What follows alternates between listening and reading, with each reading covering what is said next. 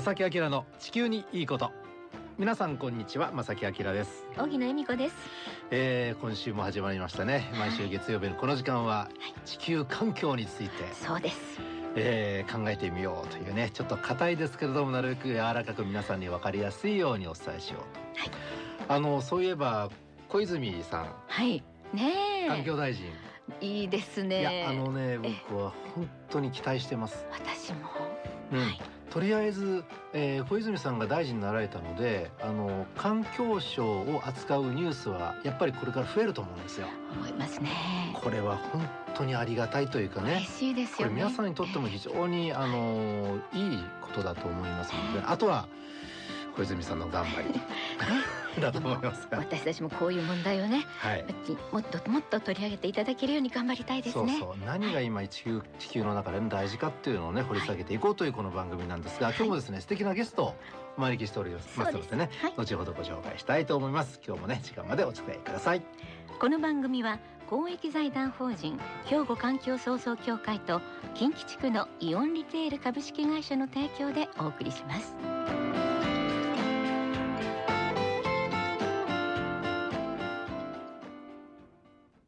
兵庫環境創造協会地球温暖化防止自然環境の保全再生子どもたちへの環境学習など皆様と共に身近な暮らしの中で地球環境を守るための取り組みを進めています。人と自然が共に生きる21世紀の豊かな環境づくりを兵庫環境創造協会。さて早速ですが今日のねゲスト紹介したいと思います。はい、本日は滋賀からお越しいただきました、はい。滋賀県立琵琶湖博物館の専門学芸員でいらっしゃいます中井克樹さんです。よろしくお願いします。よろしくお願いします。こんにちは。よろしくお願いします。えー、中井さんは理学博士、はいはい。具体的にどういう研究が専門なんですか？そうですね。はい。あのまあ専門というので言えばですね、うん。まあ理学の中でもまあ動物の生態学ということでですね、まあ野外で動物がどのように暮らしているか、うん。このようなことをまあ見てきたわけですけれどうん。も、まあ元々はですね、実はあのアフリカの湖に潜ってお。魚の子育てをえ。観察していたっていうのが始まりなんですけども、中井さんが行ってきたんですか？ああのまあ大学院に入ってなかなかねあのぼんやりしてたこともあって。ええーまあ、飛ばされたと言いますか 行ってこいって言われてですね。まああの最初半年その後1年ということで1年半はい。ひたすら湖に潜って魚の子育てを見ていたと。アフリカのその魚っていうのはすごいなんか意味のある魚なんですか、そうですね。あの実は琵琶湖と非常につながりのあるそうそう。今日はねテーマが実は琵琶湖なんとい。うですか湖としてね、というのはタンガニーカ湖という湖で、はい。世界で有数の古代湖という歴史の古い湖で琵琶湖もね世界を代表する実は古代湖ということで古代湖つながりということではまあ関係があると言いますかその湖は固有種だらけなんですよね。です。泳いでる魚みんな固有種っていう感じですね。でその湖でまあ固有種の魚を調べてきて琵琶湖に戻ってですね、はい。まだ就職が決まる前なんですけれども、ええ。同じように湖に潜りたいなで同じように魚の子育てが調べたいなと思ったらですね、はい。噂が山を越えた向こうから聞こえてきたわけですその時京都にいたんですけどね。え何かっていうとブラックバスとブルーギルがたくさんいるよ。と、はいはいはいでバスもギルもそういえば子育てするよねと。実は子育てをするんですよね、あー。あじゃあ琵琶湖で潜ったら調べられるかなっていうのでまあ調べ始めたのがいわゆる外来種問題に関わるきっかけでその後どっぷりとその道に入ってしまいましたね。う。ーんということで今日はその琵琶湖の生き物についてねはい。少し掘り下げていきたいと思うんですが先ほども少し出ましたが琵琶湖は古代湖そうですね。古代湖ということは固有種が多いというつながりなんですね。そうですね。まあ古代湖という言葉自体がね、うん。あまり聞き慣れないかもしれません、うん。ワープロで変換するとすごい小さな太鼓と出るような。大太鼓鼓そうなんですよ。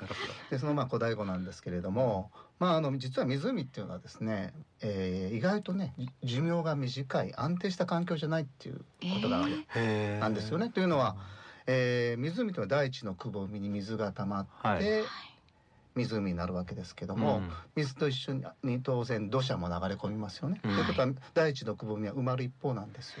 と考えると湖っていうのは実はそんなに寿命が長くないと。そうとかところが大地のくぼみができる活動がずっと続いている場所だと埋まるスピードよりも速いと同じぐらいかそれより速いスピードでですね大地が、はいはいまあ、広がり続け深くなり続けてるとそこは湖として長続きするわけですよね。うん維持できると。はい。うん。でそういう例外的な湖として例えば琵琶湖。うん。で先ほど言いましたアフリカのタンガニーカ湖とかロシアのバイカル湖とかですね。まあ世界でもでも20とか30とか本当限られた湖しかそのような状況にはないということで世界でも琵琶湖は指折りの古代湖ということなんです。そうあの神戸大阪にとったら琵琶湖といえばその水資源はい。という印象がすごく強いですけども、そうですね。そういう湖なんだはいって改めてね知りますよはい、ね。すごくこう深いですね。そう思うと。まあ、博物館的には琵琶湖のまあキーワードはやっぱり古代湖というのは非常に大きなキーワードです。あまり水亀水亀と呼んでほしくないなるほどなるほ博物館の人間としては思ってるところですね。はい、もちろん大事なことですけどね。うんはい。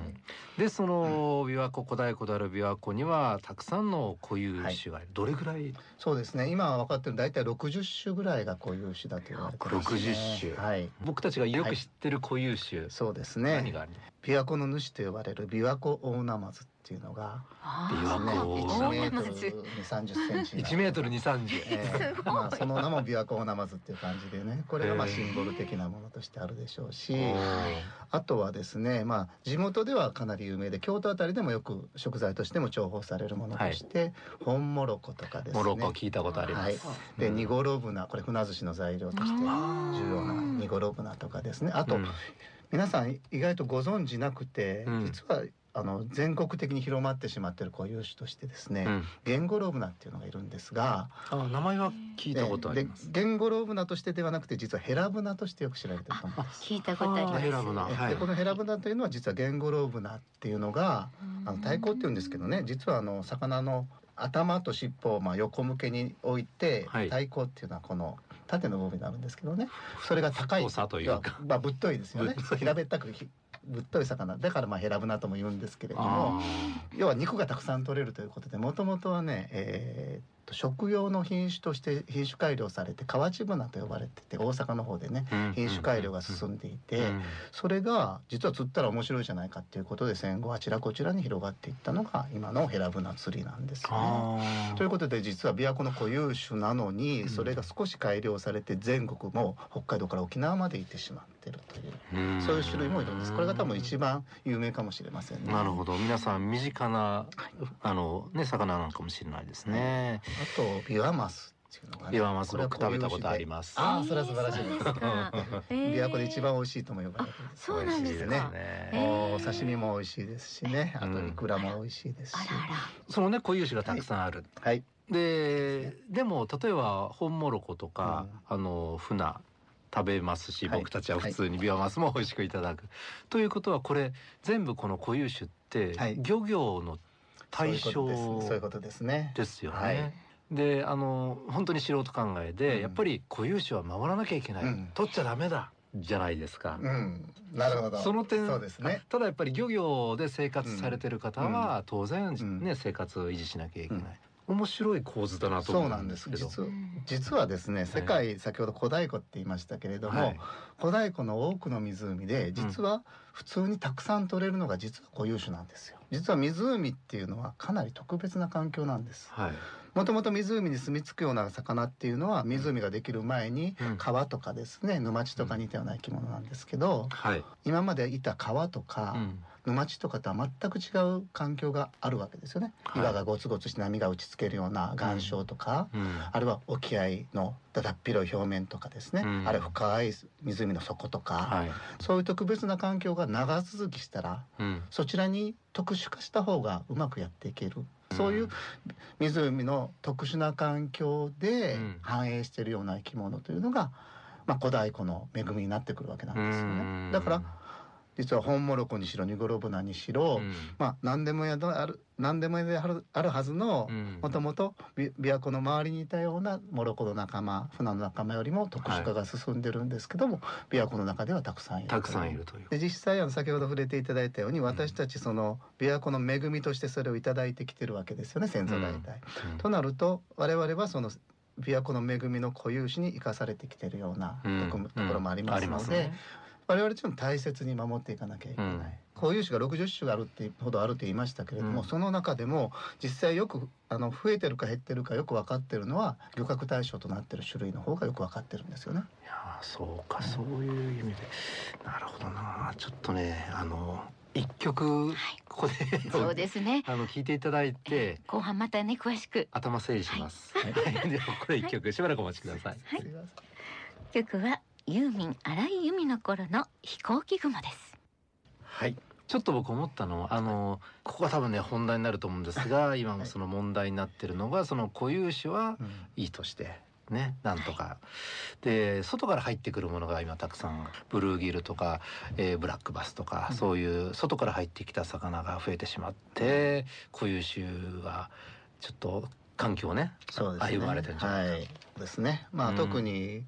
まあ、あのブラックバス我々大口バスと呼ぶ種類ですけれどもね、はい。まあ、口が大きいバスですよね。うん。でこの大口バスが最初に見つかったのは1974年なんですけれども10年ほどしてですね突然琵琶湖の中で増えてきたなと気にされ始めて。繁殖力はうん強い。そうですね。まあうん。外来種っていうのは最初は本当一握りで入ってしまうわけですよね、だから多くの生き物だとうん。それその数っていうのは絶滅が心配される状況のはずなんですよ、うんうん。だからおそらくはいろいろ入れら入ってしまう外来種の多くはね我々が知らないうちに消えてしまってると思うんです。しまってる。ところが選ばれた運のいいと言いますかね、うん。あるいは本当に条件の整った外来種にとってはですね、その逆境を生き延びることができる、というのはどういうことかというともともといなかったものがものすごくいる状態になってしまうと、うん。これはいろいろな影響が与えられてしまう影響が出てしまって外来種問題が起こってくると、まあそういう構図だと思います、なるほどね。あのもともといない種なので、うん。はい。まあまあ人間なのかな？がうん。持ち込んだ、そうですね、はということですよね。そういうことですね。まあ人の影響人が、まあ、直接間接に要は直接入れるというものもあればですね何か荷物にまああー紛れて紛れ込んで先にヒヤリなんかそうですよね。持ち込みたくないんだけど入ってきてしまうというのもあるんですけれどもいずれにせよ人の活動が原因で入ってきてしまうものこれを外来種と言います。というのは結局はそれは我々に対する反省でもあってですね。ね。要は人間が原因なんだから人間の手できっちり管管理もして目配せしていかなきゃいけないという意味なんですよ。あのたまたま持ち込まれたブラックバス君にとったらね、うん頑張って生き延びたわけですよ。おっ。しゃる通りです。そうですよね。だからブラックバスブルーギルが悪いわけじゃない。ね。で今お話をお聞きしてるその環境が整った環境があったということもあってそのうんお魚さん自体がすごく生命力があって他をなんかあのあ食い散らすとかそんなことでもないといううん。条件が整ったところに増えたということも言えるわけですまあ、よね。増えるまではそうだったんですけど、うん。増えてしまって何が起こったかというと、実は在来のもともともともといた生き物にとってはね想定外の生き物なんですよ、うん。うん、それはだからそうですね。バスという魚を見ても何するか分かんないって、うん。気がつけばもう胃袋の中入ってたとかね、そういうことでこれやっぱり行動とかあの水槽で調べていくとよく分かってくるんですけどやっぱりバスに対して在来の魚たちが全く無防備だとかね、一方でブルーギルというのは北アメリカで長い歴史共存してきた間柄ですからあ食われにくいとかですね。そういうことも分かってきたわけなんですよ。で実はブラックバス大口バスが琵琶湖で入って10年ぐらい経ってからたちまちのうちに爆発的に増えたんですよね。でそれを境に琵琶湖の魚たちがうん。琵琶湖の沿岸部にいる魚たちがほとんどあいなくなってしまううん。激変が起こってしまったと。らそれが80年代の終わり頃ですね。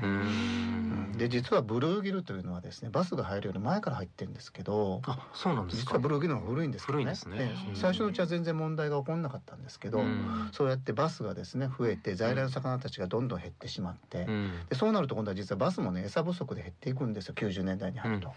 でそうやってできた隙間でこんでブルーギルがうん。急に元気を、元気になってどんどん増えて急に今度はブルーギルは90年代うわーっと増えてきたとはいう変化があって、まあ、99年からですけどね、まあ、県の方でも外来魚として大口バスとブルーギル、まあ、外来魚全てじゃなくって特に大口バスとブルーギルが増えすぎて問題を起こしている外来種として、うん。まあ、選択的に、まあ、あの頑張って取っていこうという形で駆除の努力を高めているっていう状況が続いていて、まあ、幸いここ、まあ、20年ほどのうん。努力のおかげで、まあ、徐々に減ってきている減ってはきていると。いうことですね。皆さん努力のおかげということですね,、うん。すね。はい。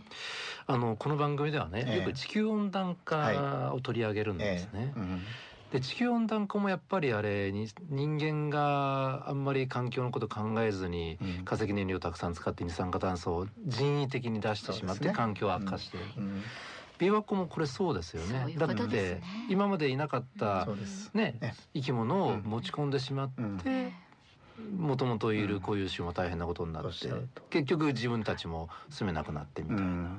うんで結局ねそういうのって我々人間の活動の副作用だと思うんですよ。ね。うん。誰もそうしようと思ってるわけじゃないんですあよ。ー。例えば二酸化炭素だって別に寒いから暖かくしたいわけじゃないんですよね。そうじゃなくって快適で便利な暮らしをしようと思った活動の副作用でエネルギーを出そうとしたらうん。二酸化炭素が出てしまってそれがたまたま温室効果を持ってたっていうことですよね。うん。